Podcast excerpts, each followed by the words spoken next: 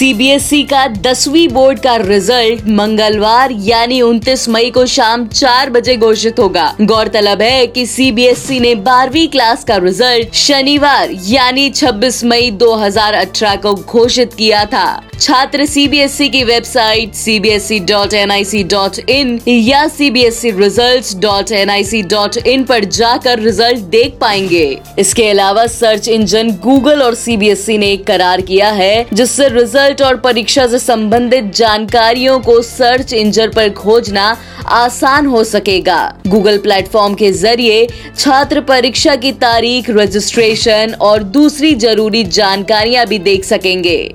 इसके लिए गूगल ने एक नया फीचर जोड़ा है, जिससे सर्च करने के दौरान आसानी होगी ऐसी तमाम खबरों के लिए सुनते रहिए देश की डोज, हर रोज ओनली ऑन डोज ऐप।